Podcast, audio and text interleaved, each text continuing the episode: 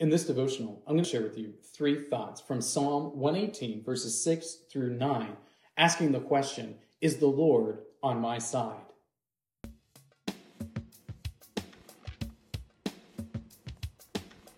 Psalm 118, verses 6 through 9 says, The Lord is on my side. I will not fear. What can man do to me? The Lord is on my side as my helper. I shall look in triumph on those who hate me. It is better to take refuge in the Lord than to trust in man.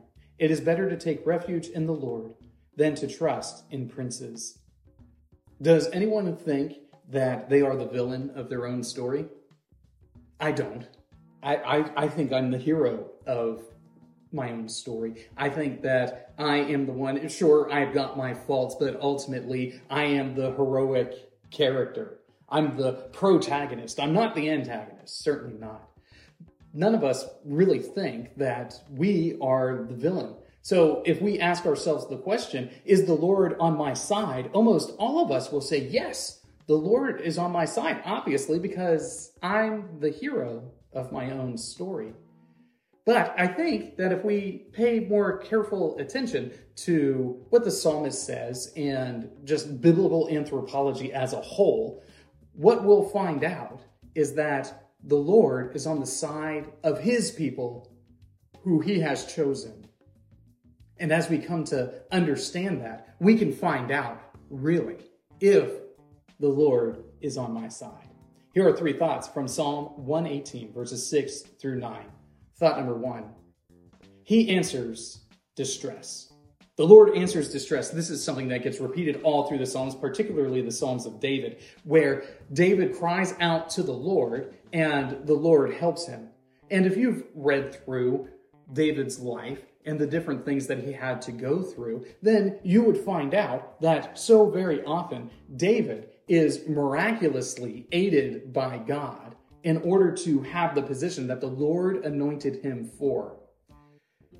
But I'm sure that in some of those instances, while he's being chased by Saul or his son, that he probably asked that question Is the Lord on my side? And when he's asking that question, what does he do? He calls out to the Lord in his distress, and he finds that the Lord answers the distress of his people. Thought number two man can do nothing. It is better to be a friend of the Lord and to be on his side than to be on the side of man because man is ultimately powerless. Sure, the world has significance in the moment, but it is ultimately God, it is ultimately the Lord who has victory over all creation.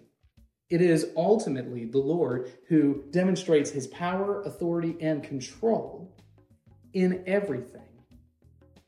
We don't always see that in the moment, but it is the ultimate reality of all of human history. So it is better for us to serve God and seek after Him and to be on His side because we know that the Lord is on the side of those who are on His side.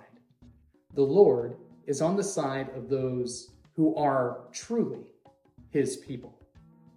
Thought number three take refuge in him. Is there any safety in this world? I live in a culture that is obsessed with safety. It is obsessed with its ability to keep one individual or one group of individuals safe from whatever dangers might happen to exist in the world.